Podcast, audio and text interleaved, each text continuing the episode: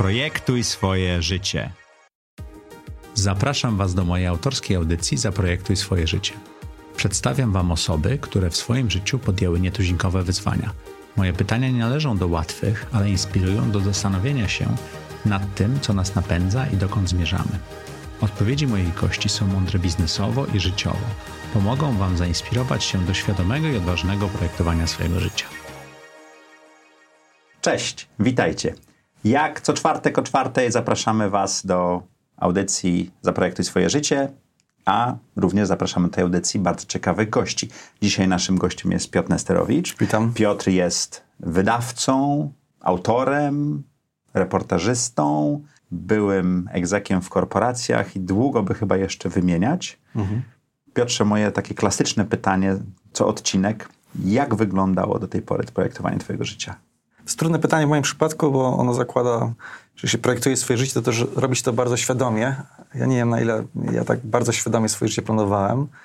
Że dokonywałem sporo zmian w nim, ale... I to takich drastycznych? Dość drastycznych. Znaczy nie wiem, czy drastycznych, ale takich dość istotnych rzeczywiście. Ja jestem osobą, która ogólnie jest bardzo chyba analityczna i właśnie logiczna i racjonalna, z wyjątkiem chyba takich niektórych decyzji właśnie zawodowych, które w dużej mierze podejmowałem chyba tak emocjonalnie, może bardziej powiedział intuicyjnie niż analitycznie, więc y, one Czyli były intuicja trochę... podpowiadała ci, kiedy zrobić zwrot? Tak, znaczy intuicja albo jakieś takie poczucie, przekonanie mhm. tego, co bym chciał robić innego i to nie zawsze, jak patrzę po pewnym czasie, prawda, że jest mądrzejszy post factum, to stwierdzam, że nie do końca to było coś, co bym jakoś bardzo dokładnie zanalizował, zważył wszystkie za i przeciw na przykład. Tylko czasami było takie właśnie poczucie, że no, jakby jest czas na to, żeby coś zmienić, y, podjąć jakieś takie osobiste ryzyko z tym związane. Jak miałem takie poczucie, że to rzeczywiście jest dobra decyzja tak wewnętrznie, taką poczucie jakiejś takiej ulgi czy zadowolenia, no to jakby w to wszedłem, a później jakoś... Mm, Dopasowywałeś tak, rzeczywistość? Tak, rzeczywistość albo argumentację logiczną do decyzji, które wcześniej. Tak, tak, tak, w ten sposób. Słuchaj, twoja pierwsza praca to była praca w McKinsey'u. Dla mhm. wielu marzenie, żeby tuż po studiach coś takiego zrobić. Mhm. Jak się tam znalazłeś? przeszedłem przez proces interviews dość długi, okay. jak wszyscy. Ale to ty e... chciałeś tam e, pójść, czy raczej McKinsey? Czy co, nie no, znaczy ja chciałem, natomiast to była taka ciekawa historia, jeszcze jak byłem na studiach, ja studiowałem na Akademii Ekonomicznej we Wrocławiu. -hmm. Wtedy też chyba Akademia Ekonomiczna, na początku lat 90. I tak się złożyło z, z moimi dwoma, trzema e, kolegami. Braliśmy udział w takim e, konkursie dla studentów europejskim, się nazywa chyba European Challenge, Management Challenge, jakoś tak który miał finał w Londynie. Tak się złożyło, że byliśmy tam jednym z, z Polski, jednym zespołem w ogóle z tej Europy Centralnej-Wschodniej, który się do tego y, dostał. Nie wygraliśmy konkursu, ale była taka dziwna sytuacja, że notka o nas krótko trafi, pojawiła się w, y, w gazecie wyborczej, w magazynie, wtedy jeszcze był magazyn mm -hmm. gazety wyborczej tam e, ten dziennikarz zadał nam pytanie, gdzie byśmy chcieli pracować w przyszłości. Trzech z nas akurat stwierdzi, powiedział, napisało, że chcieli pracować... W McKinsey'u? Tak, w McKinsey'u. I McKinsey to zauważył? I oni to zauważyli, a ja tam już miałem trochę jakichś znajomych z moich starszych lat e, studenckich z ISEC-u, jeszcze organizacji studenckiej, więc oni jakby, jakby ktoś tam się zgłosił i powiedział, że dziękuję za, jakby za promocję, e, co oczywiście nie dało żadnych jakby punktów w sam proces aplikowania się. Musiałem normalnie przejść przez no, cały proces interwius, tak, czyli że dobrze pamiętam, chyba w moim przypadku to było z dziewięć rozmów. Wow. Tuż po studiach. tury. Tak, właściwie jeszcze byłem na studiach, byłem na piątym roku. Wcześniej pracowałem w Procter Gamble. Pojechałem na praktykę tam e, i na piątym roku właściwie było tak, że pracowałem w Warszawie trzy dni w tygodniu, wracałem już na dwa dni do Wrocławia. I wtedy też jakby jakoś tak na przełomie roku zacząłem interwiować, znaczy prowadzić rozmowy z McKinsey i dostałem od nich propozycję. Więc... 9 lat tam pracowałeś. Tak. Co dała ci ta praca?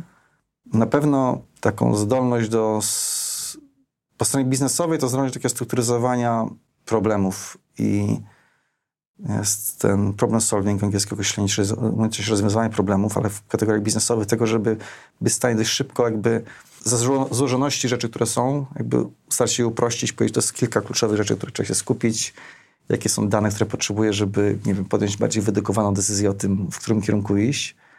I to takie strukturyzowanie myślenia, porządkowanie go, wyciąganie z tego wniosków, prawda, i mówienie, ok, ja tu się skupiam, a te rzeczy na przykład odpuszczam, robię taką zasadę 80-20, czyli plus minus 20% okay. wysiłku, prawda, daje 80% efektu. To nie zawsze działa, ale, ale pomaga. To chyba była jedna z takich kluczowych rzeczy, która później pomagała Życiowo? I zawodowo, i życiowo chyba też, bo jak tak myślę o tym, co teraz robię, albo nawet, nie wiem, w, w pisaniu, to też jest tak, że mi pomaga strukturyzować to, co chcę Czyli zrobić. McKinsey pomaga ci w pisaniu w tej chwili. To ciekawy wniosek. E, no nie wiem, czy McKinsey mi pomaga w tym, zakładając, że personalizujemy, tak, że personalizujemy wpływ firmy na człowieka. Tak, można nie, powiedzieć, wpływ doświadczeń na człowieka bardziej niż, niż Ale firmy tak, tak, na pewno to jest tak, że to było, jest to taka bardzo dobra szkoła właśnie tego rodzaju myślenia. Ma oczywiście swoje też słabsze pewnie strony, ale yy, tak miał powiedzieć jaką jedną konkretną rzecz, to chyba to było to. Po dziewięciu latach mhm. zrobiłeś jeden z tych zwrotów, o których opowiadałeś tak, na początku tak. i poszedłeś do efektywnie startupu, teraz by się to chyba tak nazywało, tak? tak? Tele2 było taką zmieniającą chyba formę działania telekomów organizacją, która wchodziła na polski rynek, prawda? Tak, tak. Tele2 wtedy, już było tak, że... To był początek 2000 to był rok 2000, To był rok 2004, czwarty. To był ten okres, kiedy w, w ogóle w Europie, w Polsce również następowała deregulacja rynku mhm. telekomunikacyjnego, szczególnie w tej części mm, klientów masowych, rynku detalicznego. Tele2 było takim, to z czym przychodzą angielskie słowa niestety, czyli takim atak, e, challengerem czy atakerem, czyli kimś, kto podważał ten status quo i był tym mhm. atakującym na rynku i walczył z tymi podmiotami dominującymi wówczas, e, czyli operatorami narodowymi w Polsce. Wtedy to była jeszcze Telekomunikacja Polska, bo to było przed rebrandingiem, zmianą e, marki na Orange. Mało kto pamięta. Mało kto chyba te czasy pamięta. A to właśnie ciekawa firma, y, bo z jednej strony to była firma giełdowa szwedzka, notowana na, Szwe na giełdzie w Szwecji, ale wcześniej to była rzeczywiście firma, która była takim startupem, bardzo małą organizacją, bardzo płaską. Polsce, bardzo agresywną też e, Agresywną w działaniach, dokładnie. W Polsce ona liczyła w szczytowym okresie będzie 40 osób, y, mhm. a miała 400 milionów złotych obrotów. A struktura organizacyjna wyglądała tak, że była... I 10 milionów na pracownika. No tak by wychodziło mniej więcej, tak. Wow. Oczywiście wiele rzeczy było outsourcowanych, mhm. wydzielanych na zewnątrz, natomiast y, to, co było w niej fajne, to ciekawe, to to, że to była bardzo płaska struktura organizacyjna, czyli było tak, że ja będąc dyrektorem generalnym, szefem na, na kraj, miała są człowieka, który był odpowiedzialny za cały region, ale równocześnie był odpowiedzialny, był dyrektorem generalnym Niemiec. I siłą rzeczy tam spędzał pewnie 95% swojego czasu. Był jeszcze jedna osoba, jak kontroler na region, który zajmował się kwestiami finansowymi. I ponad tym już był y, prezes jakby całej firmy, CEO Tele2, więc to była taka bardzo płaska organizacja, bardzo bezpretensjonalna, z takimi bardzo silnymi wartościami. Tak, tak. Była idea była taka, że w Tele2 były takie bardzo silne jakby wartości, które były i głoszone, ale też e, rzeczywiście realizowane w praktyce. Zresztą to chyba powód, dlaczego tam poszedłem w dużej mierze. Czyli właśnie takiej bezpretensjonalności, niehierarchiczności, to była organizacja, która bardzo dbała o koszty, czyli jakby żadnych oznak prestiżu. Tam brak samochodu służbowego i tak dalej, tak? Samochód służbowy to był, a teraz jakby na przykład był open space i wszyscy działali w tym samym okay. open space dzieli, włączając to mnie jako szefa firmy. I, I, raczej to były takie lokalizacje B, prawda, gdzie a nie czynsz A. był tańszy. Gdzie czynsz był tańszy. To jak podjąłeś tą decyzję, bo ty byłeś APIS-em, czyli młodszym tak, partnerem. Tak. Taka bardzo ciepła ścieżka do zarabiania dużych pieniędzy, posiadania dużego wpływu i nagle wchodzisz w taką organizację. Jak tą mhm. decyzję podjąłeś, żeby wyjść no, to, to była chyba jedna z takich decyzji... Um, intuicyjnych? Intuicyjnych albo jakoś takich końcu jakieś przeczucia. To po angielsku się mówi gut feel, ale nie wiem, czy to jest do końca intuicja, czy jakieś określenie tego słowa, ale to było tak, że rzeczywiście byłem tym młodszym partnerem, associate principal dokładnie rzecz biorąc, tak to się nazywało po angielsku wtedy w, w McKinsey. Chyba dalej się tak nazywa. Dalej, nie, teraz chyba jest, jakaś jest zmiana nomenklatury. W każdym razie to był taki moment, ja zostałem tym e, associate principal pół roku wcześniej, latem, a mniej więcej w styczniu chyba stwierdziłem, że mam taką sytuację, że jak się budzę rano w poniedziałek i myślę o tym, że mam mieć kolejne spotkanie z klientem, jakieś prezentacje czy rzeczy, to jakoś to miałem takie poczucie demotywacji i tego, że mm -hmm. do końca chcę to robić. Mimo tego, że to było wcześniej, bardzo chwalę sobie pracę w McKinsey, jest to bardzo fajne miejsce e, do pracy, do rozwoju, szczególnie dla młodych ludzi. Bardzo ekscytujące.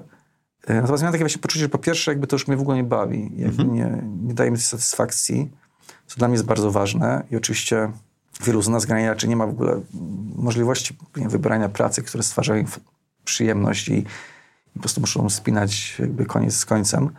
Ale, ale ty miała taką możliwość? Ale ja taką miałam i, i, i stwierdziłem, że po pierwsze właśnie już mnie w ogóle nie angażuje, a po drugie, to też jest praca, która wymaga bardzo dużo czasu i uwagi poświęconej Tele dwa ty znalazłeś? Czy to był klient? Czy oni nie, znaleźli ciebie? To było tak, że jak wtedy stwierdziłem, że chcę odejść właśnie z McKinsey i to w ramach tej racjonalności, nieracjonalności było tak, że najpierw powiedziałem moim kolegom, partnerom, że chcę odejść, a później zacząłem się zastanawiać nad tym... nie miałeś e, nie, dokąd iść jeszcze? Nie, później zacząłem się zastanawiać nad tym, gdzie chcę odejść.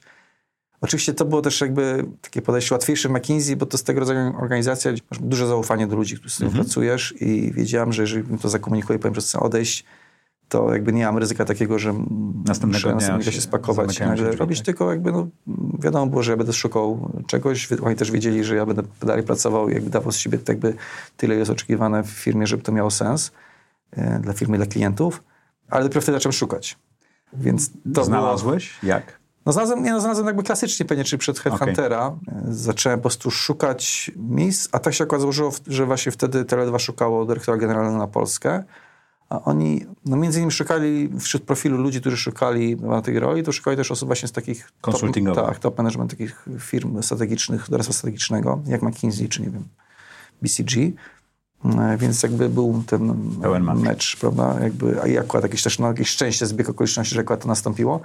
Szczególnie, że ja wtedy, jak myślałem o tym, do jakiej firmy chciałem pracować, troszkę nawiązuje do tego, że rozmawialiśmy wcześniej o tej kulturze organizacyjnej, to raczej nie chciałem pracować dla części z moich klientów wtedy ówczesnych, czyli takich dużych y, polskich na przykład organizacji, które były bardzo schierarchizowane, biurokratyczne i nawet jeżeli byłbym tam na wysokiej pozycji, to takie organizacje, gdzie jednak rzeczywiście masz bardzo duże podziały takie wewnętrzne, silosy Ale na koniec trafiłeś do takiej organizacji poniekąd, bo Tele2 po kilku latach zostało zakupione przez Netia. Tak, zostało sprzedane przez Netia, ale jak, jak, jak, jak Netia kupiła ym, Tele2, to była już inna Netia niż wcześniej.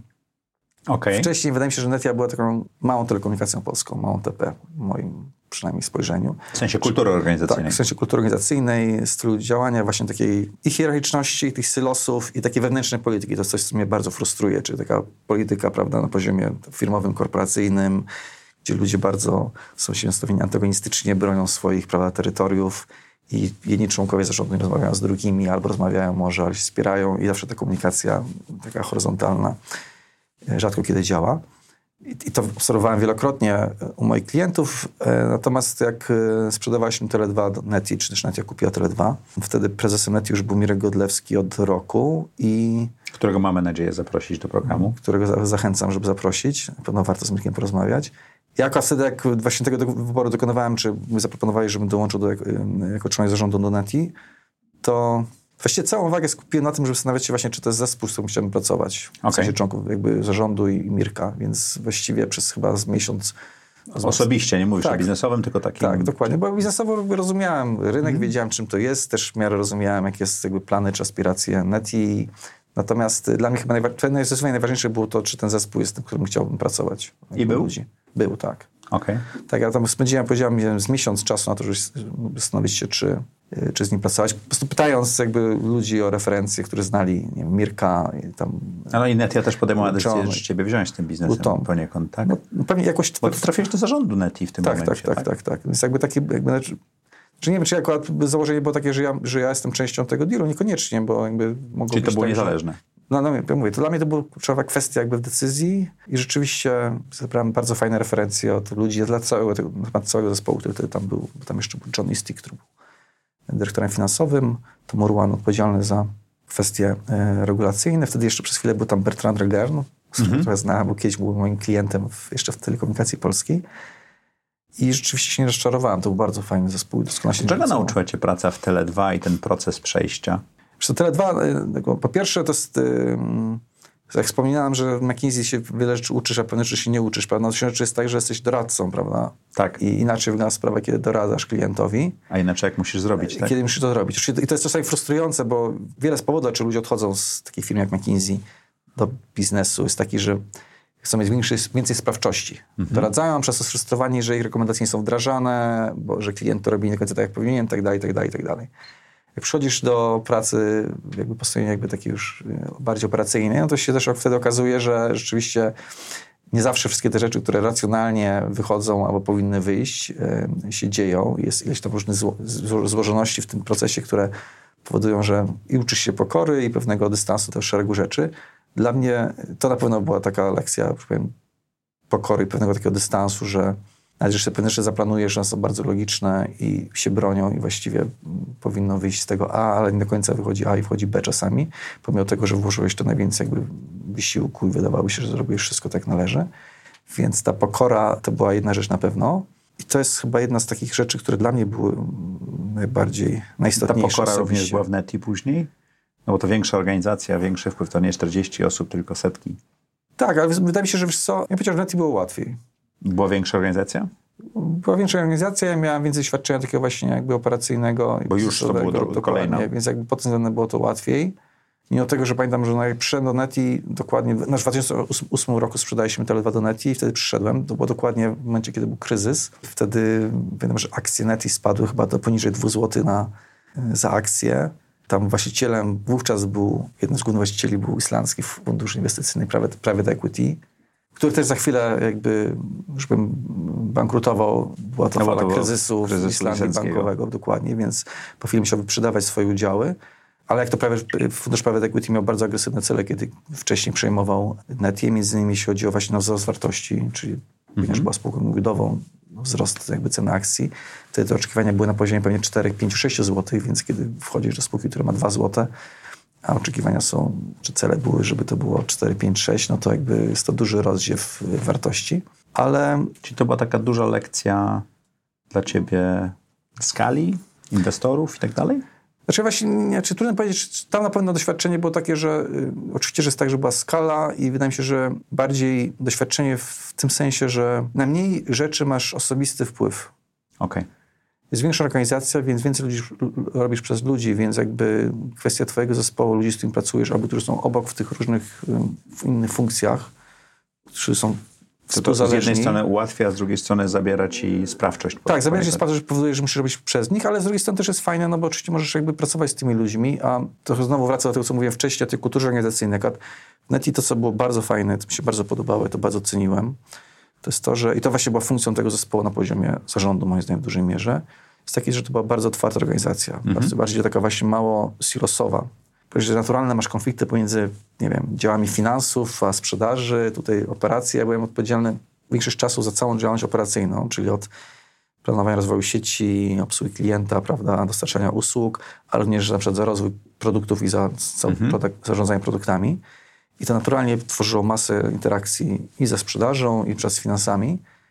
I te naturalne często punkty konfliktu albo niezrozumienia innych kultur organizacyjnych, języka wręcz, prawda, celów, które często te funkcje miały, no i wiesz, to, że w Neti, takie było moje spojrzenie, jakby prawie nie występowało. To działało bardzo dobrze. To nie były linie konfliktu, tylko linie interakcji. Mało kto tak to nazywa.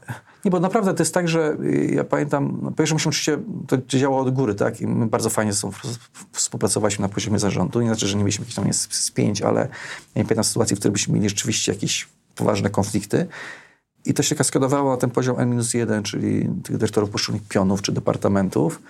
My kładliśmy też bardzo duży nacisk na właśnie budowanie takiej kultury organizacyjnej. I rzeczywiście jedna rzecz, którą Mirek bardzo, prezes Neti wtedy kładł bardzo duży nacisk, czyli na pracę z ludźmi, na właśnie kształtowanie takiej kultury organizacyjnej, to wydaje mi się, że było w tym czasie ewenementem i nie było dużo firm w Polsce, szczególnie takich, które były w sumie polskimi firmami, bo trzeba pamiętać o tym, że Netia była spółką giełdową, miała dużo zagranicznych inwestorów, a to wszystko byli właściwie, szczególnie kiedy ten private equity innowator wyszedł, to byli pasywni inwestorzy, mm -hmm. tak? Rozproszony akcjonariat, tak naprawdę... więc zarząd miał ogromny wpływ, prawda? Jakby, mm -hmm. Co było super jakby z punktu widzenia zarządu. Mm -hmm. Duża spółka, duża skala, a nie jesteś częścią korporacji.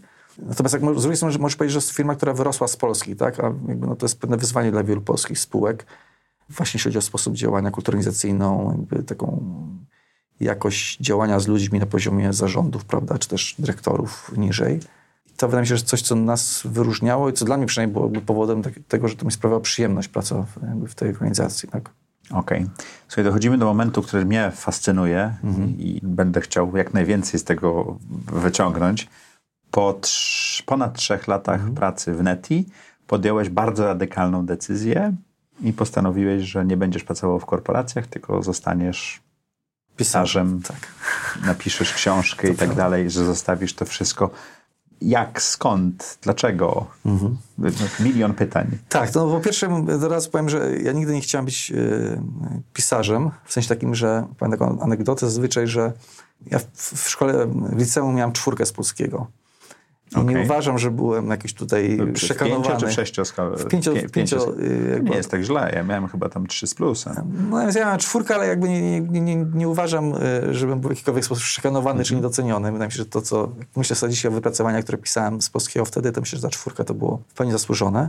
Więc ja nigdy jakby nie, wtedy nie planowałem, nie chciałem być pisarzem. Już dużo czytałem, ale nie, żeby chciał pisać. Natomiast jak sobie o tym myślę dzisiaj, to jedną rzeczą, którą może robiłem wtedy, która może w pewien sposób mnie przygotowywała do tego pisania dzisiaj, to jest coś takiego, że ja wymyślałem historię. Mhm. To jeszcze jakby w czasach właśnie liceum i później. Historie, które po prostu jakby sobie prowadziłem w głowie, opowieści. Takie narracje? Takie narracje, które się ciągnęły czasami przez wiele miesięcy wręcz. Aha. Ta sama historia, która jakoś tam ewoluowała, się zmieniała.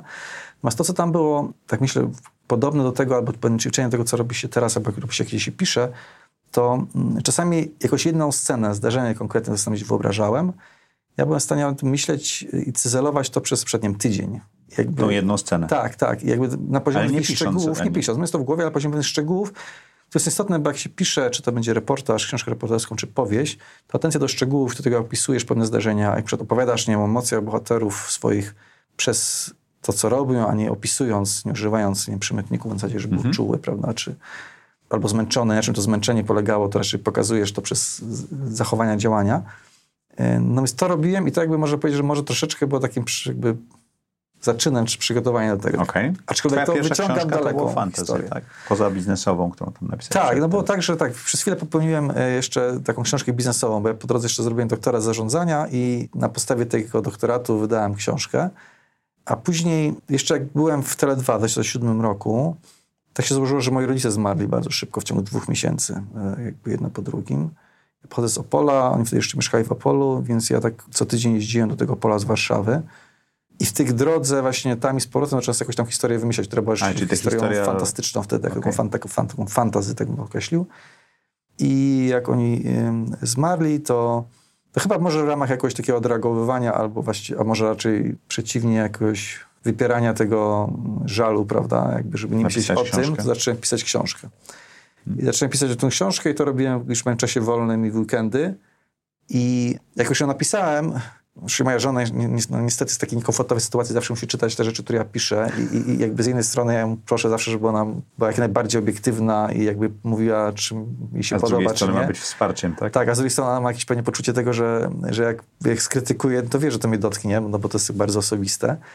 Więc zawsze jest między młotem a kowadłem. Więc powiedziała, że jej się podoba, no ale w pewnym momencie pokazałem to jakąś osobom na zewnątrz, które nie są ze mną związane w żaden sposób, prawda? Więc bardziej było obiektywne i w momencie, kiedy dostałem ten komentarz zwrotny, że to jednak nie jest grafomaństwo, prawda, tylko jakoś w miarę obiecujące, no to wtedy zacząłem jakoś trochę więcej wokół tego robić. Tą książkę prawie, że wydałem, wtedy, wtedy napisałem, podpisałem umowę z takim dużym polskim wydawnictwem, ale które tam jakoś po roku zrezygnowało i nic z tego nie wyszło, ale jakoś stwierdziłem, że to jest coś, co bym chciał robić. Mhm. I zacząłem pracować nad czymś innym i w pewnym momencie już właśnie jak byłem w Neti, po pierwszym roku czy dwóch latach, właśnie zrozumiałem trochę znowu takie podobne zdarzenie, jak było w przypadku tego odejścia z McKinsey, że to pisanie mnie o wiele bardziej angażuje intelektualnie i emocjonalnie niż praca w korporacji. I to była ta decyzja, która mówi, że była intuicyjna? Czy to była bardzo tak, przemyślana poczucie, decyzja? Nie, to było takie poczucie właśnie tego, że znowu, to było wynikające z tego, że jakby to jest to, co jakby czuję, że mnie bardziej angażuje i mi więcej sprawia przyjemności i jakby i się w tym bardziej odnajduję niż tej pracy korporacyjnej jeszcze tylko powiem, że, że, na tyle, że jakby stwierdziłem, że chciałbym robić to jakby fundamentalnie zamiast jakby pracy w korporacji, czyli rzucić pracę w korporacji. I nie chodziło też o necie, w którym się bardzo, jak powiedziałem wcześniej, bardzo dobrze pracowało. Więc no bardziej chodziło wybór. o twoje wewnętrzne tak, uczucie. Tak, dokładnie. Jakby decyzja, okej, okay, no to rezygnuję i chciałbym robić to. Co miało się swoje ryzyko takie, że ponieważ to jeszcze nic nie wydałem, no to mógłbym po roku czy po dwóch latach okazać się, że powiem, sfrustrowanym, niespełnionym nieudanym, no, późnym debiutem. po roku czy dwóch latach wrócić do korporacji, Po dwóch latach mógłbym wracać, tak. Tylko, że ja jakby od początku zakładałem, że, że nie robię tego jako taki sabbatical, prawda, przerwę okay. na rok. Tylko zmianę. Żeby, tak, żeby na, jakby naładować baterię, albo w ramach kryzysu wieku średniego, to było około mojej czterdziestki, e, że muszę coś zrobić innego. Tylko, że rzeczywiście chciałem, żeby to była zmiana taka na, na, na stałe i na trwałe. Więc takie ryzyko, które nie było takim wielkim ryzykiem, zgadzam się, że można było wrócić do tego, tak, z powrotem. Natomiast pewnie było takim ryzykiem bardziej osobistym, trochę może ambicjonalnym, takim, no bo jakby jeżeli coś decydujesz, że, że robisz radykalną zmianę i tak to komunikujesz też, e, nie zabezpieczając się, nie mówiąc, że robię to tylko na, rok, a później jak wyjdzie, to ja od początku wiem, że chcę, żeby ta zmiana rzeczywiście trwała, to wiadomo, że jakby się nie udało, no to później można wracać, ale jest to trochę tak trudniejsze pewnie osobiście czy ambicjonalnie. Ale tak, jakby tak powiedziałem, to bardzo wynikało z takiego przekonania, że to jest coś, co bym chciał robić, co mnie bardziej angażuje. Mimo tego, że no, to trochę może śmiesznie brzmi, ale oczywiście jakby, jak się jest na takich stanowiskach, to jakby ja byłem w tych pozycjach, czy jak, jak człowiek jest, no to jakby to jest taka wygodna pozycja, tak? Tak. Masz jakby doskonale płatną pracę, dużym poziomie prestiżu, jakby luksusu wokół tego, wielu innych rzeczy, więc e, dokonywanie decyzji... swoim czasem relatywnie dokładnie, dobrze. Dokładnie, dokładnie, więc dokonywanie takiej decyzji brzmi bardzo łatwo i jest jakby na pewno wiele łatwiejsze niż ludzie, którzy są w radykalnie odmiennych pozycjach, więc ja też mam trochę takiego dystansu i, i pokory do tych jakby decyzji. Też nie uważam, że to była jakaś nie straszliwie trudna decyzja A, albo coś to wymagało. decyzja zajęła ryzyka. ci dzień, tydzień, miesiąc, rok? To był taki proces bardziej, czy punkt? Nie, wiesz co, znaczy, myślę, że to nie było długa, jakby to było tak, że pewnie do tego dojrzewałem przez parę miesięcy e, i w pewnym momencie jakby już wiedziałem, że chcę to zrobić.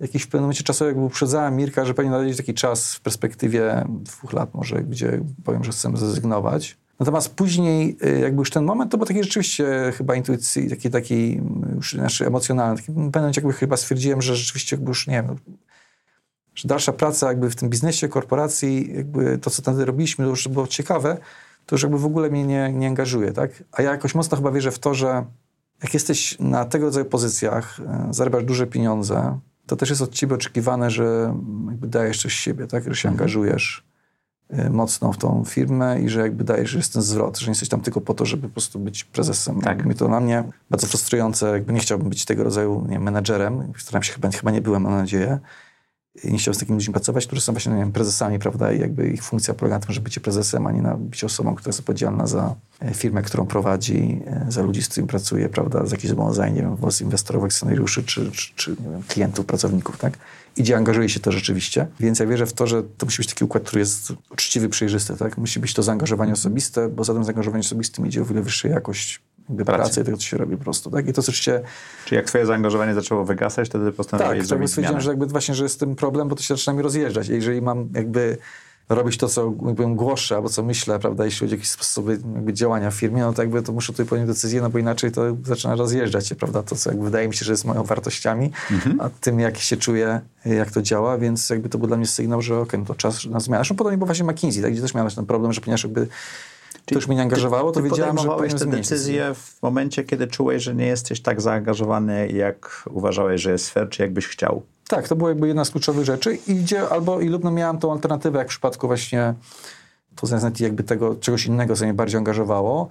Jak odchodziłem z McKinsey, to pewnie było tak, że no, też mi zależało wtedy na tym większym balansie, równowadze między życiem osobistym a zawodowym, bo pracując z McKinsey pracuje się bardzo dużo.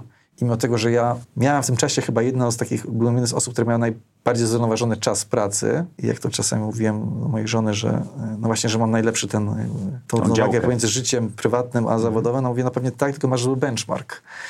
Bo moim benchmarkiem byli jakby koledzy McKinsey, prawda? Dokładnie. Może nie pracocholicy, ale jakby to jest taka kultura organizacyjna, że się pracuje bardzo dużo tam, prawda? I to jest jakby firma, która nieustannie, wa- nieustannie, z tym wal- nieustannie z tym walczy. Spotkania z alumni, to wiem, że kolejne są programy. i Taki jest charakter też pracy w, w tego rodzaju firmach, prawda? Czy to taki właśnie top No management się consulting, czy dostosować w do klienta, oprócz tego Dokładnie. spotkać i tak dalej. Wracając do ciebie, słuchaj, No. bo spotkaliśmy się pierwszy raz rok temu, ja się pytałem, jak to jest napisać książkę, bo miałem taki pomysł, że będę Mhm. pisał książkę. Ta książka wyewoluowała w tą audycję e, dzięki właśnie podobnej retrospekcji. Ale co to znaczy być pisarzem w praktyce? To wydaje mi się, że jest odpowiedzi tyle samo, ile pisarzy. Zakładam, Dobrze, to więc pa- patrząc, mogę... patrząc Tak, na twoją historię. mogę tylko mówić o mojej historii chyba, bo to już Ile tak... godzin dziennie piszesz? Jak to wygląda? Czy, czy te emocje związane z premierą Mhm. książki są takie, jak chciałeś? Skąd masz pomysły na materiał? Ja piszę, że właściwie zacząłem, poza tym, że tą fantastykę to właściwie, miałem tego dość szerokie spektrum, bo zacząłem od pisania fantastyki, ale później właściwie jak już odszedłem z Nighty, zacząłem pisać reportaże, czyli literaturę faktu, Tak. czyli dokładne przeciwieństwo, to, można powiedzieć, tamtego.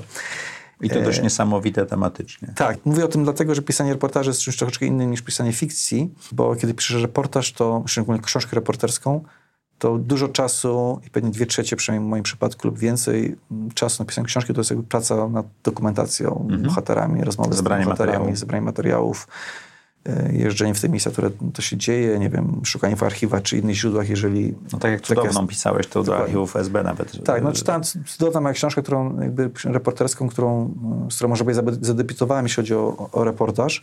To była historia, która działa się w 1965 roku, później jakby ciągnęła się do dzisiaj. I dokładnie dotyczyła takiego starcia pomiędzy takiego cudu maryjnego e, w takim małym miasteczku Zabudów pod Białym Stokiem, który zaczął się od tego, zaciekawiło mnie tam to, że tam się zebrały tysiące wiernych w takiej łące pod miasteczkiem i doszło do starcia pomiędzy tymi Obrzucali wiernymi a zamowcami. kamieniami, tak. Tak, i pogonili tych zamowców kamieniami, co w tym czasach, prawda, połowa okresu Gomułkowskiego nie było częstym e, zdarzeniem i to mnie zainteresowało na początku. Później okazało się, że tam jest wiele istotniejszych rzeczy, ciekawszych w tej całej historii niż, niż samo to starcie. Ile zajęło ci pisanie tej książki? Co, Znaczy książkę- zbieranie materiału, pisanie. No półtora roku, wydaje mi się, nie więcej. Pewnie ona się ukazała dwa lata po tym, jak y, zacząłem ją pisać, ale, ale jest jakoś tak, że myślę, to tak półtora roku, kiedy ona już była właściwie gotowa, później jeszcze były jakieś poprawki. Ale miałeś edytora, który ci pomagał i tak dalej? Później miałem redaktora, który mi pomagał, ale dość późno. Ja raczej jestem Takiego line by line, czy takiego, który budował ze tobą strukturę? Nie, raczej, raczej to zależy. Jakby to jest tak, że znaczy ja jestem raczej taką osobą, która jest bardzo wsobna pod tym względem, czyli Okej. pokazuje rzeczy na, na zewnątrz dopiero wtedy, kiedy wydaje mi się, że już jest to gotowe 80, i dopracowane. 90%, Tak. tak. I tak było w tym przypadku, że to wydawałem w wydawnictwie, które wtedy było uruchamiane przez Mariusza Szczygła, dowodach na istnienie, więc on miał trochę uwag takich ogólnych do, do konstrukcji, ale właściwie niewiele. I pracowałem też z, z redaktorką, która jakby no już miała też uwagi oczywiście dokładnie takie już operacyjne, ale czasami też mówiąc o tym, że okej, okay, to jest część, która jest nie zbyt rozbudowana, może to zagęścić, skróćmy. To zawsze jest bolesne dla autora, prawda? Wydaje mi się, że to jest ten wspaniały trzystronicowy fragment, który, Który ma się zawrzeć w paragrafie albo w nagle połowie, trzeba go tak? skrócić, prawda?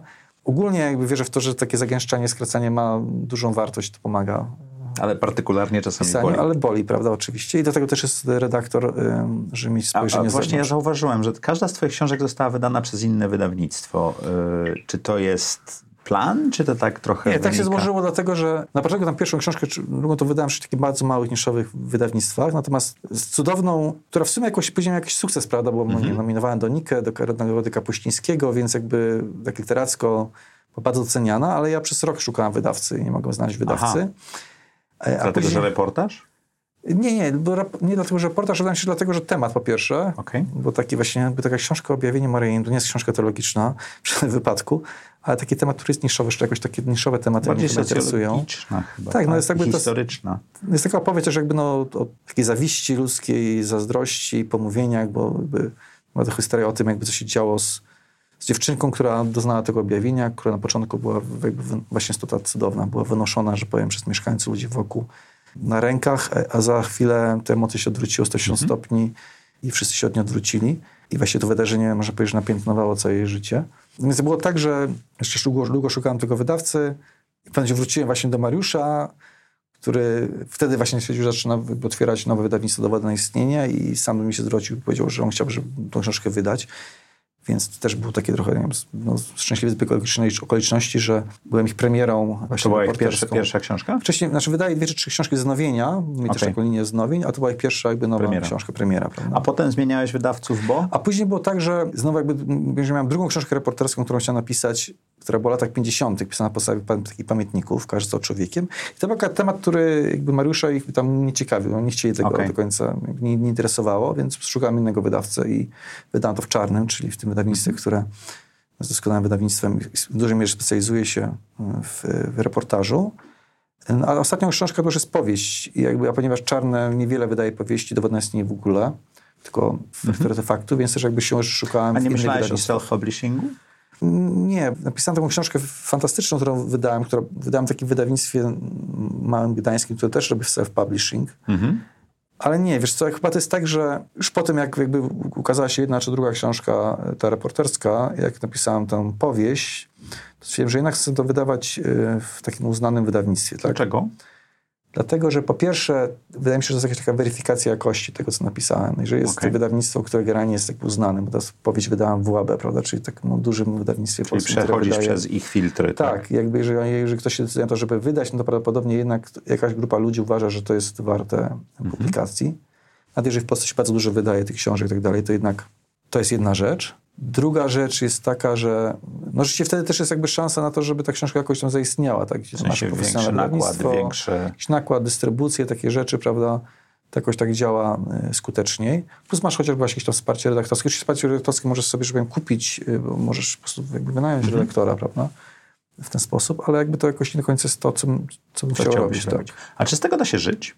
Pewnie da się żyć, aczkolwiek chyba jest to dość trudne, tak? Bo w No Bo w Polsce... Polsce nie są tak duże nakłady, nie da się To już znowu zależy, no to zawsze jest odpowiedź jest jakby niełatwo, bo to zależy od tego, co się pisze jakby jak się pisze, kim się jest, tak? No, oczywiście, że W tej chwili pewnie bestsellery naj, największe to są książki wydawane przez różnego rodzaju gwiazdy i y, celebrytów, często pisane pewnie przez nich.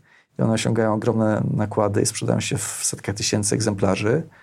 A to nazwisko wspiera tą sprzedaż, Dokładnie, prawda? raczej niż, jak, niż jakoś, jakoś sama pisarska. Są gatunki, które sprzedają się lepiej, prawda, czy jakieś kryminały, trochę literatury obyczajowej, ale też jest tak, że nie każdy kryminał i każdy autor się sprzedaje, też trzeba to nazwisko zbudować, albo mieć szczęście, albo też umieć to opisać, prawda, bo to oczywiście nie jest tak, że... Więc są te gatunki, które są bardziej sprzedające się, więc powiedziałbym, że na pewno część ludzi jest w stanie z tego żyć i żyć jakby sensownie, tak? Ale biorąc pod uwagę to, jak ile się okazuje tych rzeczy, i szczególnie jeżeli mówimy o literaturze pięknej, czy reportażu takim, no, który nie, nie, nie, nie, nie jest Nie ma wysokich nakładów. popowy, że tak powiem, Tak. taki właśnie nie ma dużo potencjału sprzedażowego, po prostu z racji tematu, stylu jakby, który się poruszasz, to są to małe nakłady i małe sprzedaże i wtedy utrzymanie się tylko z tego jest trudne. Myślę, że wielu, wielu, z autorów zazwyczaj nie utrzymuje się tylko i wyłącznie z pisania To książki. robi inne rzeczy. Albo są nie wiem, dziennikarzami, czy jakimiś reporterami, albo wykładowcami. Niektóre osoby, To które mają tym, nazwiska... jak ty tym zarządzasz? No w moim przypadku pewnie jest trochę tak, że no, tutaj pomaga mi jakby moje poprzednie życie zawodowe, Okej. tak? Który I zbudował jakiś- jakąś podstawę Tak, finansową dokładnie. na, jakiś tam na kapital zbudowany, który jakby Okej. pozwala mi inwestować w pewne rzeczy i jakby z tego czerpać dochody dodatkowe. I to pewnie była akurat ta część racjonalna w tym decyzji o tym, żeby odchodzić. Jakoś tam myślałem o tym, okej, no co, to, co to oznacza dla mnie, Czyli dla nie rzuciłeś się na rodziny. głęboką wodę, tylko tych miałeś kategoriach pewnie tak. Tym przygotowaną myślałem, łódkę tak, o tym, i port zrobić. i tak, wszystkie inne rzeczy, Łatwiej, tak? Więc jakby oczywiście jest to jakby prostsze, łatwiejsze dla mnie niż pewnie dla wielu innych osób. Mhm. No tak, ale jakby myślę, że trudno jest się utrzymać jakby tylko i wyłącznie z pisania w A czy taka stabilizacja finansowa pomaga w pisaniu? W sensie takim, że masz święty spokój, czy to raczej potrzeba napisania kolejnych książek powoduje, że No w moim przypadku na pewno pomaga. Znaczy jest tak, że jeżeli nie, mus, nie, nie, nie, Nie musisz, robisz się to lepiej. albo nie musisz tego robić dla pieniędzy, Mhm. prawda? No to jakby jest na pewno inaczej, tak? Masz inny komfort jakby pisania. Chociażby jest ten komfort wtedy, że mogę wybierać tematy, które mnie interesują. Ponieważ są tematy, które raczej są właśnie, jak powiedziałem, jakby takie niszowe, albo, albo raczej takie, które pewnie ja od razu wiem, że to nie są takie tematy, które mają potencjał ten sprzedażowy idący w setki tysięcy egzemplarzy, no to gdybym to było tylko i wyłącznie mój jedyny jakby źródło utrzymania, to byłoby to trudne. to byłoby to trudniejsze nat- naturalnie, tak? Ale mówiąc o źródłach utrzymania, czy też projektach, jesteś również wydawcą w tej Mhm. Jestem chwili. wydawcą, tak, tak. Stworzyłeś pismo, magazyn, który tutaj mamy, Tak, mamy. pięknie ułożony, zaraz spadnie. Zbudowałem tą piramidkę, zobaczmy, czy przetrwa do końca. Pismo jest czymś, co ja prenumeruję od pierwszego Mhm. o, wydania. Jest taką próbą stworzenia polskiego New Yorkera, jak mówiłeś w paru Mhm. Tak. wywiadach. Skąd pomysł na to? To chyba właśnie z potrzeby takiego marzenia, żeby chęci, żeby się w Polsce okazało takie pismo jak New Yorker. Ja dwa lata, ponad dwa lata Takie temu... wszechstronne w sensie. Takie, które ma wysoki poziom jakby właśnie redakcyjny, edytorski, gdzie są długie teksty, bardzo dobrze napisane, poruszające różne tematy, niekoniecznie właśnie nie dotykające takiej codziennej sensacji politycznej, obyczajowej. Nie ma krzykliwych y, tytułów na okładce, ani fotomontaży, prawda? Gdzie właśnie jest im forma, Czyli ilustracja. osoby kupują dla treści. Dla treści, gdzie jest czas na refleksję, na taki krok wstecz, trochę właśnie poruszenie emocjonalnie tego czytelnika. I to jest troszkę może też jakby trochę wyraz sprzeciwu wobec tego, co się dzieje ogólnie prawda, na świecie, w mediach w szczególności, czy tabloidyzacji mediów, wszystkich fake newsów i innych eufemizmów na kłamstwa, prawda, tych wszystkich rzeczy. Więc stwierdziłem sobie, że, Czyli jesteś taką że wyspą spróbować... jakości. Nie wiem, czy wyspą jakości, bo już nie jest tak, że jakby jesteśmy jedynym pismem, które na to stawia, ale, Mhm. ale takie było zamierzenie, tak, że- żeby jakby spróbować coś takiego zrobić i pokazać, że jest wciąż miejsce na tego rodzaju czasopisma w papierze, który ogólnie zamiera, prawda, i Ale macie wersję Umiera, elektroniczną. ale też w wersji Macie cyfrowej. wersję audio, którą ja uwielbiam, bo jestem w stanie, znaczy rozwijasz to, co ja próbuję Tak. robić z paroma osobami, czyli rozwijać Audio. s- słuchanie Mhm. czy słuchowiska i pismo jest dostępne dla prenuma, prenumeratorów też w audio. To jest, ja pochłaniam może 80% Mhm. e, kontentu w ten sposób, z pisma również. Dokładnie, taka była też idea, żeby właśnie mieć trzy- te trzy różne formaty, które są równorzędne i żeby w ten sposób docierać, albo częściowo to są ci sami odbiorcy, ale częściowo inni właśnie, tak? No to jest tak, że podcastów i audio w nie dwóch trzecich słuchają ludzie do 35 roku życia, i audiobooków, a w tym właśnie segmencie ten spadek czytelnictwa prasy na przykład jest naj, najgłębszy, największy, tak? Jeżeli chcielibyśmy do nich dotrzeć, no to, To trzeba mieć inny format. czytelników, to trzeba mieć ten inny format, tak? Nasze wydanie cyfrowe jest właśnie wydanie cyfrowe, to nie jest serwis internetowy, newsowy, gdzie są codzienne informacje. To jest model subskrybowanym, czyli on nie jest nastawiony na klikalność, na generowanie jakby ilości odsłon fajnymi tytułami, zdjęciami i tak dalej, bo wtedy byśmy zaprzeczali sobie jakby Mhm. w modelu tym, co chcemy, chcemy robić, że chcemy mieć jakościowe dziennikarstwo, wnikliwe teksty, długie, gdzie robimy weryfikację faktów każdego tekstu, fact No ta subskrypcja jest relatywnie niedroga, bo to 12,99, tam 13 zł bodajże Teraz kosztuje. 14,99 jakby chyba od tego, ale ty ponieważ starą subskrypcję, więc jesteś na starym planie. Będziemy, Wow! musieli, będziemy musieli w końcu to zmienić.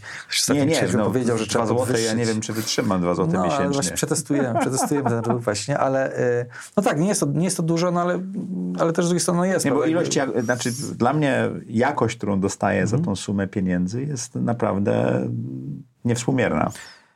Wydaje mi się, że jest value for money, dokładnie, jest ta wartość. Natomiast oczywiście jest tak, że sam rynek osób, które tego rodzaju treści chcą czytać, yy, no w Polsce jest nieduży, tak? No ogólnie czytelnictwo w Polsce jest nie, nie, nieduże. Czy to książek, czy prasy. Tej prasy granie spada bardzo mocno. Te subskrypcje cyfrowe, które są, nie do końca kompensują jakby ten spadek. To nie jest tak, że to się wyrównuje, ciągle jest tyle samo, prawda? Tylko jednak tutaj ten spadek jest głębszy. Yy, Stąd też jakby oczywiście presja na wydawców, żeby właśnie generować nie, dochody reklamowe w internecie. Ja rozumiem, z czego to wynika, ale to jest ta spirala, która cię ciągnie w dół. Tak. Bo żeby mieć tą dochody reklamowe, musisz mieć takie, a nie inne zasięgi, żeby mieć te zasięgi, musisz mieć takie inne treści, które generujesz, ich ilość coraz większa, k- Jakość coraz mniejsza. prawda, coraz mniejsza, styl, rodzaj tytułów, to wszystko jakby, jakby się ws- wspomaga. Jest ten wyścig, który po prostu powoduje, że, że wpadasz w tą spiralę. I to nie jest tak, że doskonałych, nie wiem, gazetach czy tygodnikach nie ma bardzo dobrych redaktorów, bardzo dobrych redaktorów. Oczywiście, że są. Zresztą częściowo piszą do nas. Ale biznesowo... Ale tam po prostu jesteś taki model to i musisz jakby w, nim działać. Czyli wam tak? nie zależy na wielkim zasięgu, tylko na jakości No nie, produktu. dlatego, dlatego to jest projekt, to jest pro bono projektem, czyli wydawstwo to jest fundacja, prawda? dokładnie. Yy, I właśnie po to, żeby no, celem nie jest maksymalizacja zysku, żeby było bardzo trudno w tym projekcie. To jest projekt, który jest niedochodowy i który się opiera na że powiem, wsparciu darczyńców, czy to indywidualnych, czy firmowych. Czyli nie zarabiacie z tej I nie, subskrypcji. nie zabieramy, nie. Jakby to pewnie pokrywamy część kosztów, prawda? Nawet nie całość. nie całość na pewno i, i tak myślę, że będzie, bo, bo to jest tego rodzaju projekt właśnie. A czy masz czas na pisanie książek, jak jesteś teraz wydawcą i zajmujesz się tym No z tym miałem wszystkim? problem, czy z to jest tak problem, duży tak. projekt, który za, zajął tyle Z czasu? tym miałem problem, bo jak mówiłem wcześniej, że e, podjąłem, podjąłem sobie decyzję, że nie chcę wracać do biznesu. A teraz jesteś poniekąd w I biznesie. poniekąd jest. Wprawdzie jest to projekt pro bono, ale właściwie jest to dalej jakby startup, tak? Ale który, który wymaga tak zaangażowania samo, tak? dokładnie tak samo, więc y, ja miałem tak dwa lata temu, jak już myśmy startowali w styczniu poprzedniego roku, więc w grudniu, kiedy byliśmy tuż przed startem, to miałem taką Nagle rozmowę z moją biznesie. Ta, nie, poczułem w ogóle, się, że, że, że po raz pierwszy pracuję tak dużo jak od czasu McKinsey właśnie, że powiem, Okej. w ramach tego balansu pomiędzy życiem, e, równowagi pomiędzy życiem rodzinnym, osobistym. Rzeczywiście to było trudne i myślę, że cały zeszły rok było tak, że nie miałem w ogóle czasu na to, żeby pisać.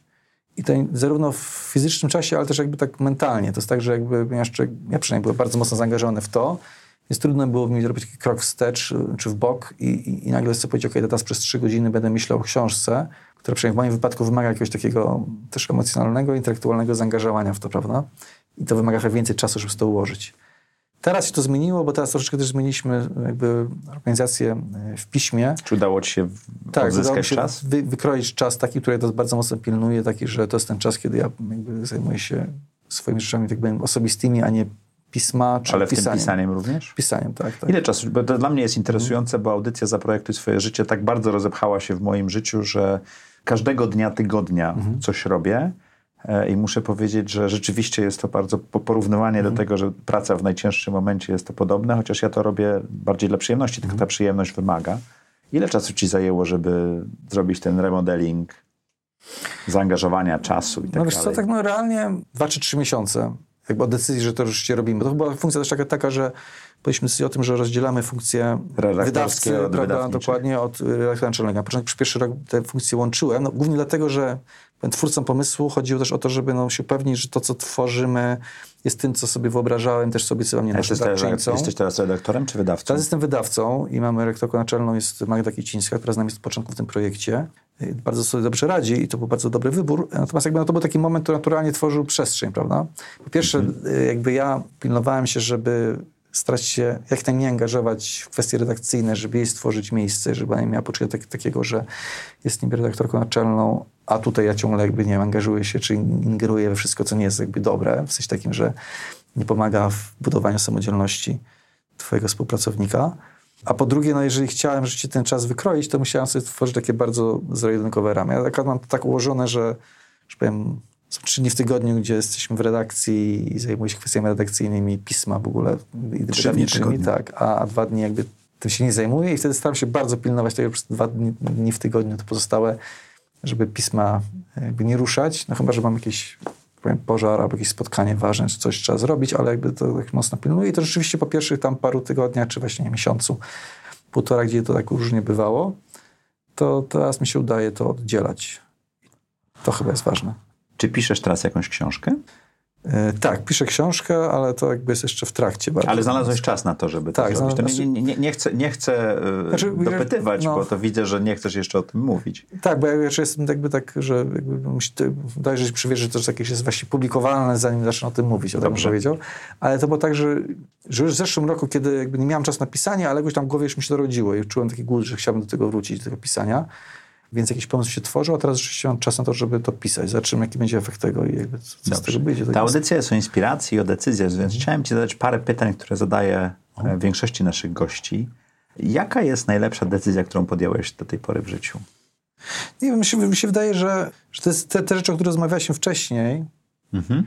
Czyli po pierwsze to, że w pewnym momencie stwierdziłem, że chcę odejść z McKinsey, a później właśnie, że chcę rzucić jakby Czyli pracę korporacyjną, a nawet to przede wszystkim e, i przejście do tego pisania to chyba było jako najważniejszą decyzją, najtrudniejszą. Wiadomo, że bardziej radykalną, a z której ja osobiście jestem bardzo zadowolony. To się cieszę. Tak. A co daje ci najwięcej energii czy satysfakcji w życiu?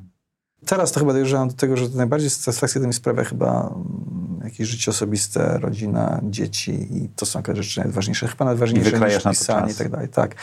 No nie wiem, czy jakby, nawet nie chodzi o kwestia czasu, czy nie, ale jakby jakoś to, nie wiem, bycie z nimi albo jakby obserwowanie, jak sobie z tym radzą, czy nie, to, to chyba jest naj- najważniejsze i do tego mm, zabrało mi chyba chwilę, żeby dojrzeć. I jakby Mhm. tak jak właśnie w czasach, nie wiem, McKinsey, czy nawet później byłem w Tele2, gdzie też dużo pracowałem, to jakoś to, to, to, to mnie bardziej chyba angażowało chwilami emocjonalnie i na pewno takim więcej czasu spędzałem tam niż w domu z rodziną, tak? Mimo tego, że jakby wydawało mi się, że zawsze z tą osobą, która jest jakoś tak rodzinna, to chyba z czasem zacząłem ro- zrozumieć, że to nie jest najistotniejsze. I Agnieszka Liszka w piątym odcinku naszej audycji No. powiedziała piękną rzecz, że jak pracowała w tym ośrodku e, ZUS-u, gdzie Tak, tam tak, robiła, tak. to po trzech latach zauważyła, bo zawsze z telefonem chodziła na spacer opłód ośrodka, dopiero po trzech latach zobaczyła, że tam e, królik żyje czy zając. Także troszeczkę tak, tak jest, że, że trzeba zwolnić, to, tak? To, tak, no myślę, że to jest jakby, to pewnie jest może funkcją trochę taką, nie wiem, no, wieku czy czegoś, takiego dojrzewania do pewnej rzeczy, Mhm. ale to wydaje mi się, że dla mnie jakby stało się najistotniejsze. Znaczy dla mnie pewnie jest ważne to, żeby, to, to, to już mówiłem wcześniej, tak, żeby mieć jakąś taką satysfakcję i przyjemność z tego, co robię. A do czego dążysz? Dążę do czego? Mhm. Wiesz co, już nie mam chyba takich celów y, bardzo jasno definiowanych, takich, żeby Czyli ta, sobie, ta że... jakość życia rodzinnego i Ja te tak życia i zadowolenie, tak, i plus takie zadowolenie z tego, jakby co robię, na ile jakby czuję, że nie wiem, to pisanie, czy przed pismo, które tu zakładam, mimo tego, że też mam wiele takich, nie wiem, punktów zastanowienia się, czy, czy warto to robić, czy nie warto, to to jest ważne, więc jakby to wydaje mi się, bardziej jest jakby ta, to jak, niż co. Okej, tym momencie, Czyli prawda? jakość tego czasu i jak go spędzasz. Tak mi się tak? wydaje. Tak, nie jest tak, ja już nie mam takich celów, że powiedział sobie, o, to ja muszę generalnie w wieku A jak jest też celem 50. w pewnym sensie? No jest celem, ale chodzi o to, że nie mam już tak, tak powiedziałem, że to też jest chyba rzecz, którą była powodem, dlaczego odszedłem y, z korporacji, bo stwierdziłem w pewnym momencie, że jakby ja już nie muszę być nie wiem, prezesem jakiejś kolejnej firmy albo jakiejś większej. Też nie byłem jakimś, nie wiem, prezesem wielkich firm, prawda, tak dalej. Robić kiery. Że to już nie jest coś, co mnie motywuje. Jakby, jakby osiąganie tych celów, jakby odhaczanie tych pozycji, nie wiem, wzrostu firmy. Jak wejdziesz na kolejną górę, to tylko widzisz następne, Tak, w prawda? pewien sposób tak by już nie, to nie było coś, co mnie ekscytowało. I tak samo Okej. teraz, jak myślę o swoim życiu dalej, to jakby to nie jest kategoria tego, że no, okej, za dwa lata ja muszę zrobić to i to zrobić, albo tym, tym kimś zostać, albo wydać tyle książek na przykład, czy mieć taką sprzedaż tych książek, czy jakiekolwiek. To jakby to jakieś już mnie nie, nie popycha do przodu. Nie jest to coś, co... Jest to miłe, fajne, osiągać jakby sukces Okej. zawodowy, to, to jest naturalne. Powiedział, że to mnie nie, nie sprawia mi przyjemności, to, to bym kłamał. Ale to co, w sensie listy jakichś celów, to nie jest coś, co... Chciałem zapytać jeszcze o z kim. Seth Godin powiedział, że to, kim się otaczasz, e, o czym marzysz, z czym się zderzasz, Mhm. jest bardzo ważne, bo te zderzenia powodują właśnie nasze myślenie, prowadzą do zmian, a zmiany są tym, czym się stajesz Mhm. efektywnie. I ten krąg najbliższy jest ważny. Te pięć osób wokół ciebie, które mają na ciebie taki największy wpływ, to? Mm, No, najbliższa rodzina, zdecydowanie. Okej. To jestem, pod tym względem jestem bardzo ten, to jest, się, że jestem ogólnie introwertykiem i osobą, która jest zamknięta w dużo sobie, się dużo się dzieje wewnątrz. mało na zewnątrz. Ja mam bardzo wąskie grono znajomych, y, czy przyjaciół. Czyli te osoby mają wielki wpływ Co z dysfunkcją na pewno. Dlaczego? Nie, no bo myślę, że jest jakby wartość w tym, żeby pewne relacje podtrzymywać. I ja nie mówię o ekstremach takich łatwych, czyli jakby ktoś, kto jest ekstrawertykiem i ma od razu tysiąc znajomych, prawda, i pytanie, jak jest jakoś tych tysiąca znajomych, a ktoś zero, prawda, jest jakiś spektrum pomiędzy. E, ale ja po prostu jakby jak patrzę na siebie, na swoje silne sobie strony, to jakby wydaje mi się, że dostrzegam te słabe i to pewno jakby inteligencja emocjonalna Którzy nie, jest słabszą. inni mogliby opisać jako silne, tak? Mieliśmy kolega, który właśnie e, był jeszcze bardziej taki zamknięty w sobie introwertyczny i będzie żartowaliśmy sobie, że właśnie to słowo inteligencja emocjonalna zna ze słownika. Aha. I jest tak, że pewnie nie jest tak, że ja znam tylko ze słownika, ale jakby to nie jest coś, co, czym, co jest moją silną stroną, albo czym tak naturalnie bym się odnajdywał, czy poświęcał temu uwagę. Co jest moim zdaniem, która jest moją słabszą stroną, którą warto było trochę poprawić. Niemniej, skracając długi wywód, jestem introwertykiem, więc jakby to małe grono jakby znajomych, a przede wszystkim właśnie rodzina. Więc jakby dla mnie to jakby te parę osób, pewnie którym rzeczywiście policzył na jednej ręce e, zdecydowanie, to są jakby osoby, które są dla mnie najważniejsze. I, jakby, i to mi jakby to bardzo ciekawe. starcza. To jak, jak to podziwiam. Jaką masz supermoc? Tak, i to jest chyba to pytanie, które się nie przygotowałem. E, Zdecydowałem się na inne też chyba, jak, jak było słychać, ale widać. Natomiast e, w tym wypadku, chyba dlatego, że wiesz co, ja, ja, nie do końca, mm, chyba teraz już od wielu lat, y, taki, nie do końca takiej autoanalizy siebie na zasadzie właśnie myślenia, co jest moją silną stroną, słabą i tak dalej. Takie coś, co... Czyli bierzesz siebie często w całości? Siebie, niekoniecznie jakby lubię to, co biorę w całości mm -hmm. i jest pewnie sporo rzeczy, których może nie do końca lubię, jak tam rozmawialiśmy po części, ale chodzi mi tylko o to, że o ile w tym właśnie świecie korporacyjnym czy biznesowym, e, szczególnie teraz dużo się mówi właśnie o tej świadomości, jakimś tam coachingu, rozwijaniu siebie, określeniu swoje silne, słabe strony i tak dalej, prawda, i wałkujesz to, czy to w firmie, prawda, różne programy HR-owe i tak dalej, czy indywidualnie rozwijając się, czytając. I to jest bardzo powszechne ja tego nie neguję, w sensie jakby nie, nie, nie mhm. deprecjonuję jako, że to jest coś złego, aczkolwiek wydaje mi się, że jest taka duża bańka też jakby, w której nie ma dużo Czy treści. Twoją supermocą jest twoja samoświadomość i akceptacja? Nie wiem, czy to jest super, czy to jest super moc, tak? Okay. Ale to chyba właśnie, ja jestem raczej jakby dość estetyczny, ale tak, wydaje mi się, że jakoś tak, y, to nie jest coś, o czym ja bym myślał i powiedział, ach, to jest moja silna strona i jakby ją kultywuję, albo żebym w ogóle się stawiał nad tym, co jest tą silną stroną. Dobrze, a trzy rzeczy, które chciałbyś robić za trzy lata to? Ponieważ nie mam listy celów, tak jak powiedziałem wcześniej, to chyba bym chciał robić wiele rzeczy, które robię dotychczas. Chciałbym dalej pisać. Mhm. I żeby mi to sprawiało satysfakcję, mam nadzieję. Mhm. Nie wiem, czy bym, co bym chciał robić, czy bym chciał być, chyba to chyba raczej. Czyli żeby to moja... E, czyli chyba chciałbym dalej, żeby ta moja strona osobista i rodzinna jakoś tak fajnie funkcjonowała, jak funkcjonuje mhm. teraz. I to chyba jest dla mnie ważniejsze. Czyli żeby to jakoś, jak to było, niż mhm. co niż osiągnąć. Tak. I to w ogóle powiedziałem, że jest, że jest numer jeden. Później są te książki, numer dwa jakby miał powiedzieć, to jest druga rzecz. Trzecia rzecz no, pewnie jest trochę związana z tym, co teraz robię, czyli z pismem i tak dalej, bo chciałbym, żeby to pismo za trzy lata jeszcze działało, funkcjonowało, oby się rozwijało, przynajmniej funkcjonowało, bo to jest ciągle taki właśnie projekt, mm -hmm. powiedziałem, startup, który jest ciągle bardzo dużym prawdopodobieństwem jakby niepowodzenia.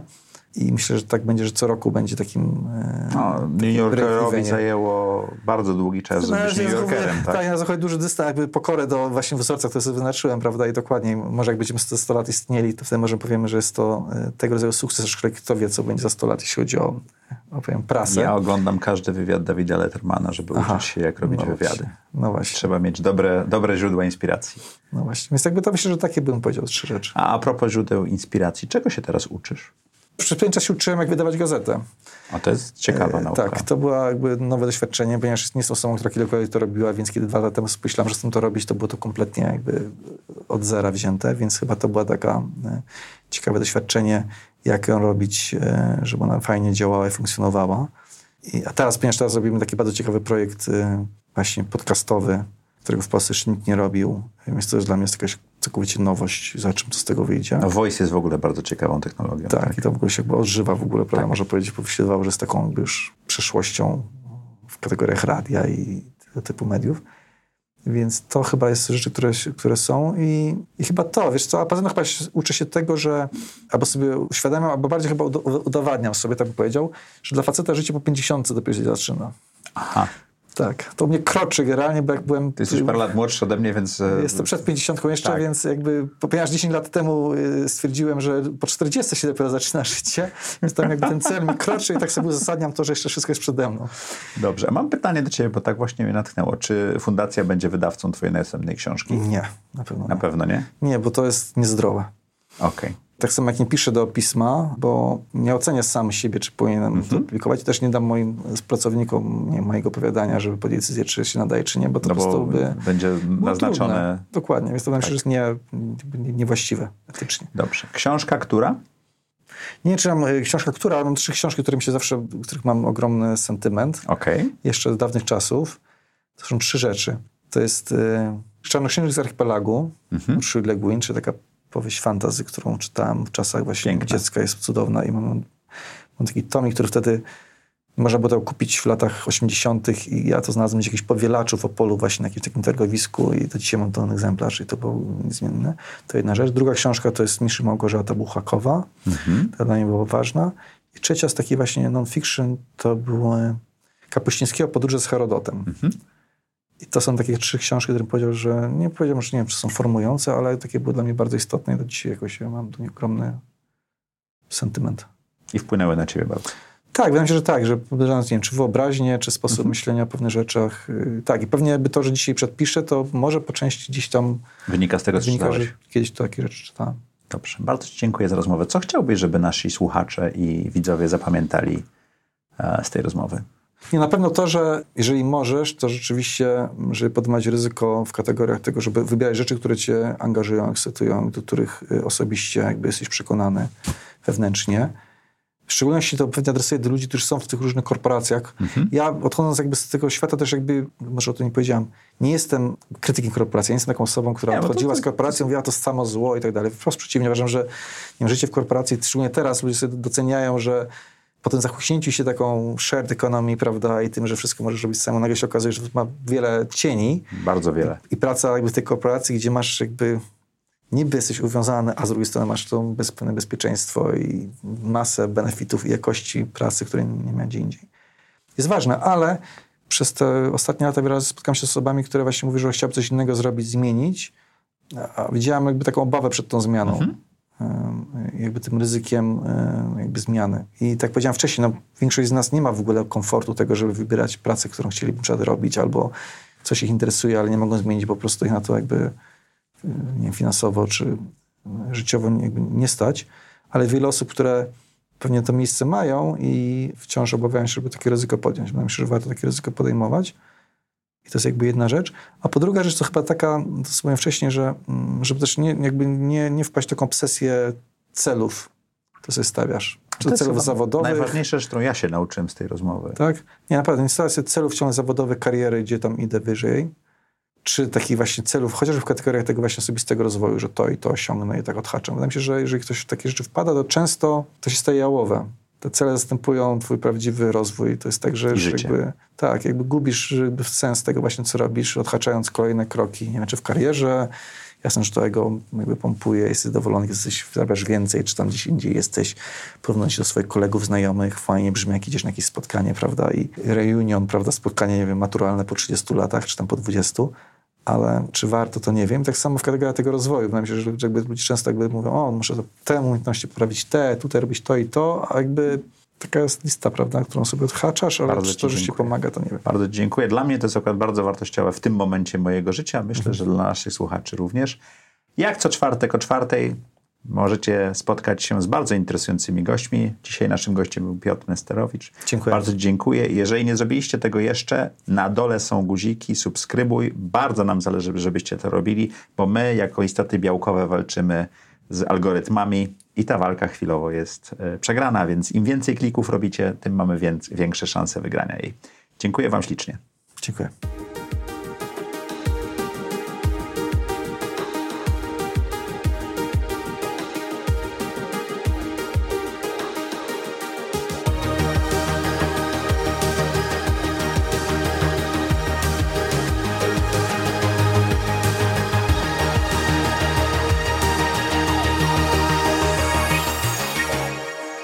Zaprojektuj swoje życie.